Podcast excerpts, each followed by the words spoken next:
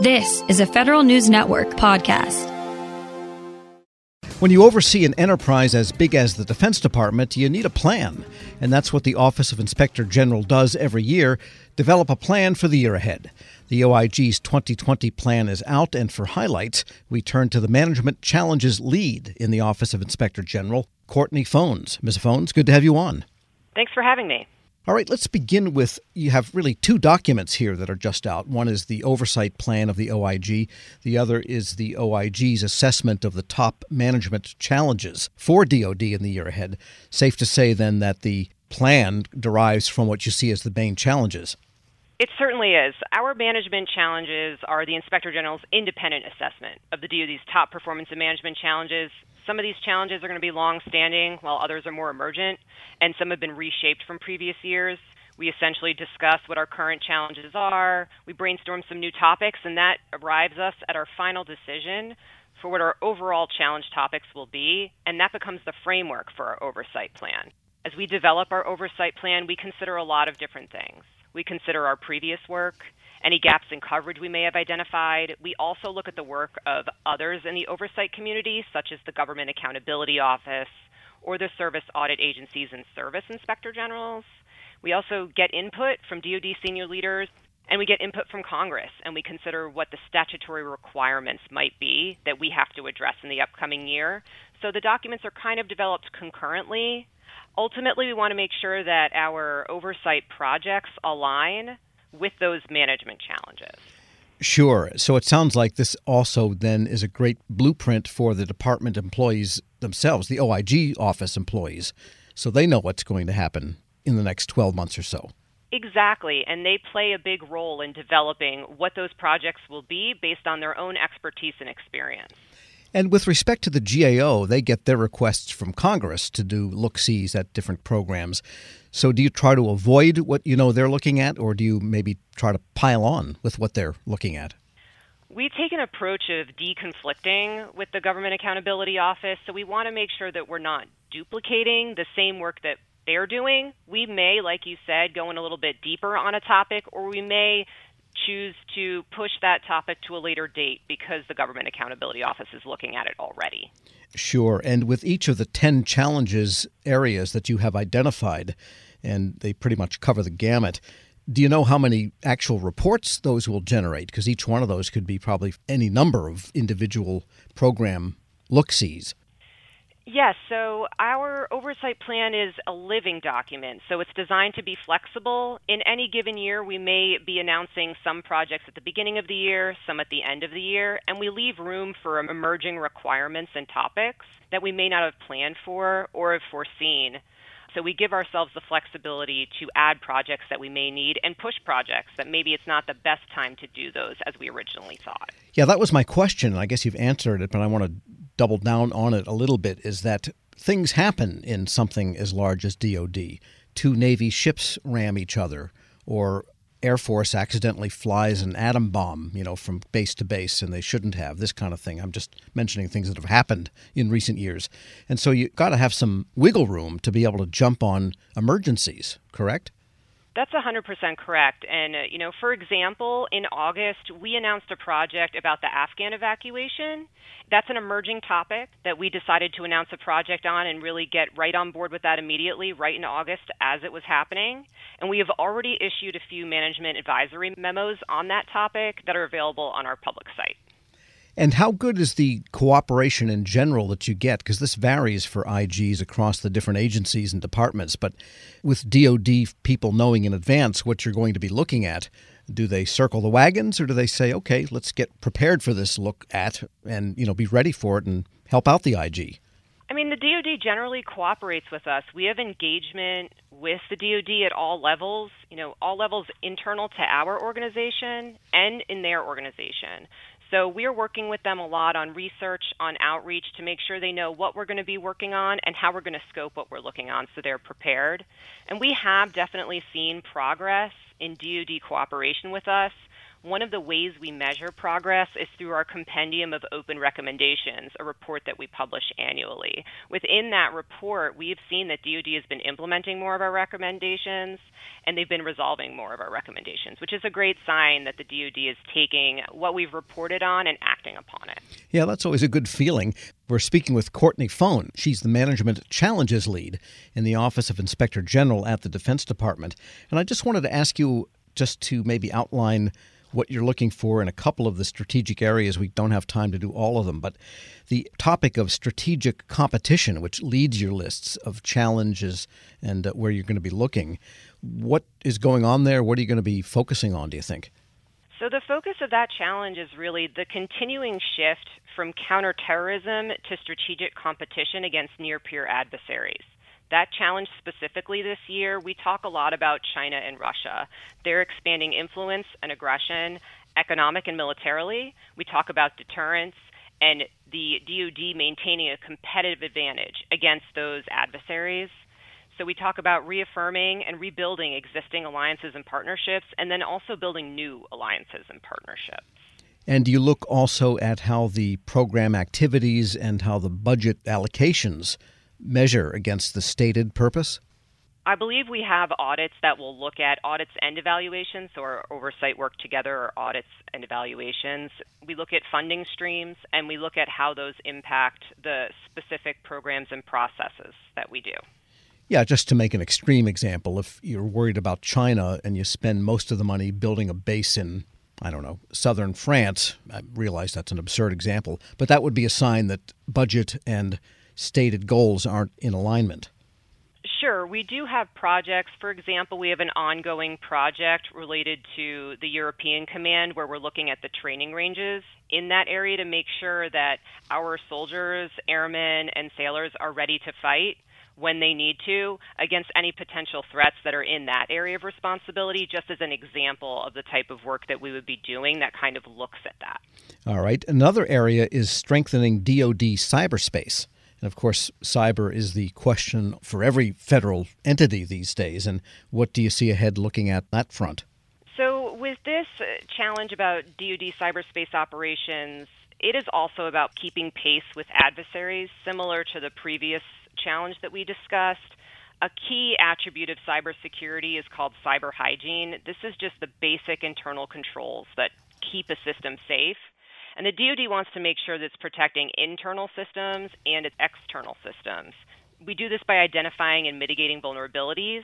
And then for external systems, the DoD actually has a new certification program that looks at contractor systems to make sure that we're securing our information on those systems. So this is, you know, similar in line to the challenge that we see in one, where we want to make sure that we are maintaining a competitive advantage against our adversaries. The other one I thought interesting was the issue of preserving trust and confidence in the DoD. And I think the surveys show the American public has a high degree of confidence or admiration in the armed services, maybe not so much in the department as a whole. And so, what will you be looking at on that area? So, with the Preserving Trust and Confidence Challenge, we are really focused on three critical issues. We're looking at sexual harassment and sexual assault, we're looking at disparate treatment, and then also extremism in the DoD. What we take a look at are what are the DoD's actions in those critical areas, and how do those actions affect, like you said, the public's perception, but also the perception that uniformed personnel have of the department altogether. As you know, sexual harassment and sexual assault are a persistent challenge for the DoD, and they continue to struggle to combat that. And so it's a really important topic that we want to make sure we're highlighting. And on the extremism front, I guess the question arises even if someone is extremist in their views, if they don't exercise or act on those views, and, but simply do as they're supposed to as good members of the military, does it really matter? Is that the kind of question you'd be looking at? We want to make sure that there are mechanisms in place for the DoD and for uniformed personnel to be able to report and identify any extremist behaviors they may observe. And then what we want to make sure is that any investigative process into those actions is transparent and accountable. All right. And then the other area I wanted to ask you about is financial management. That's also been an ongoing challenge with DoD inching, it seems, closer to that clean audit and that full accountability on the financial front. Do you think this will be the year it occurs? I think this is a long marathon and not a sprint for the Department of Defense. It is definitely, as you said, a long standing challenge. It is a very important challenge, though. The department needs to be a good steward of taxpayer money, and the way they can demonstrate that is through financial statements that they receive a clean audit opinion on. You know, that means that the financial statements are presented fairly and they're in accordance with accounting principles. So as you said, we are seeing some progress. They've been implementing recommendations and they've been improving some business practices and processes. Do you like your work? I do. I think the DoD Office of Inspector General is an amazing place to work, and we have a very important mission. It is hard to beat the mission that we have, you know, which is to detect and deter fraud, waste, and abuse, promote economy efficiency and effectiveness, and help ensure ethical conduct throughout the DoD. I'm very lucky to work here, and I've worked here for 18 years, and I'm happy to continue to do so. All right, great. And one other question Will you be hiring staff for the OIG? What's the personnel situation there these days? As my senior leaders would reiterate, we are always looking for great personnel, highly qualified, diverse team of folks who are excited about the mission. And we have active job announcements that are out on USA Jobs for anyone who is interested. They can also look for us on LinkedIn. In the meantime, the department does have Courtney Phones. She's the Management Challenge Lead in the Office of Inspector General at DoD. Thanks so much for joining me. Thanks for having me, Tom. We'll post this interview along with a link to the 2022 plan at federalnewsnetwork.com slash Federal Drive. Subscribe to the Federal Drive at Podcast One or wherever you get your shows. Hello, and welcome to the Lessons in Leadership podcast. I am your host, Shane Canfield, CEO of WAEPA. Today, I'm thrilled to be joined by Vice Admiral Cutler Dawson. Cutler has had an incredible career serving our country for 35 years in the Navy, where he attained the rank of Vice Admiral. During his service, he had numerous assignments afloat and ashore, including Commander, Second Fleet, Striking Fleet Atlantic, and in Washington at the Pentagon and on Capitol Hill, where he was the Navy's Chief of Legislative Affairs. Immediately following his retirement from active duty in 2004, he became the president and CEO of Navy Federal Credit Union, the world's largest credit union, where he served for 14 years. Under his leadership, Navy Federal grew from 2 million to 8 million members. Phenomenal. Cutler, welcome and thanks for joining me. Thank you, Shane. You've had a fascinating career across both military and the private sector. Can you tell us a little bit more about your background and your professional journey? Well, I started out at the Naval Academy where I graduated in 1970, and then, as you mentioned, spent 35 years in the Navy um, with uh, six actual actual uh, afloat commands. Uh, the first one was when I was 27 years old. Uh, I didn't know enough to be scared of anything, and it was uh, probably one of the highlights of my career. Um, and then after I retired after 35 years, I went to uh, work at Navy Federal Credit Union as the CEO, where I spent my next 14 years. Um, I'm I'm currently retired and enjoying life and um, it's been a great run for me. How would you describe your leadership style, and how's that developed over the years? My style has been quite con- consistent. Um, I believe, and I've learned this in the Navy, that you have to go to the deck plates uh, to see what is going on. And you have to learn what your people do and how they do it so you can help them to be better at it and more efficient and more productive. Um, it's um, something that you need to do all the time. Um, I remember I used to tell folks that um, you don't want to retreat to your cabin. And what I mean by that is um, the longer you're in a position, the less you think you have to get out and about. But that should be the opposite. You should get out and about more because people change, situations change, and you've got to figure out a way to get to them and find out what they're doing and where what you can do to help them. Uh, I we'll talk a little bit more about your book, but I read it um, from Sea to the C suite. Fantastic read. You talk about the deck plates in that um, as well. I would encourage everyone to get a copy of this and read some more detail about going to the deck plates. Cutler, who was the most impactful leader in your life, and what quality did you admire about them? I had numerous while I was in the Navy, but uh, the quality that that I enjoyed the most was the leaders that got to know me as an individual. and that they cared about me. And I could tell that they cared about me. And they were not only my leaders, but they were my mentors. And um, I remember um, one particular one, Bill Schiffer, when I had my first assignment at the Pentagon. Um, I would go in to see him with my problem of the day. And I knew that he had numerous problems of his own, but he would stop and he would focus on me and he would make me feel like I was the most important person in his world. Um, and I, I tried to do that um, throughout my career. But really, it's about caring for your people. Cutler, in reading your book, there was a quote you used that you used to inspire those people that work for you. And it really got my attention. And it was it was you are the captain of your own ship. I wonder if you can talk a little bit about what that means and how it was useful to you and the leaders you were developing. Uh, absolutely. Um, what I mean by captain of your own ship, when you are the captain of a ship, sometimes you're in the middle of the ocean and you don't have anybody to turn to to make decisions. You don't have anybody to turn to ask, what should I do now? You have to be the captain of that ship.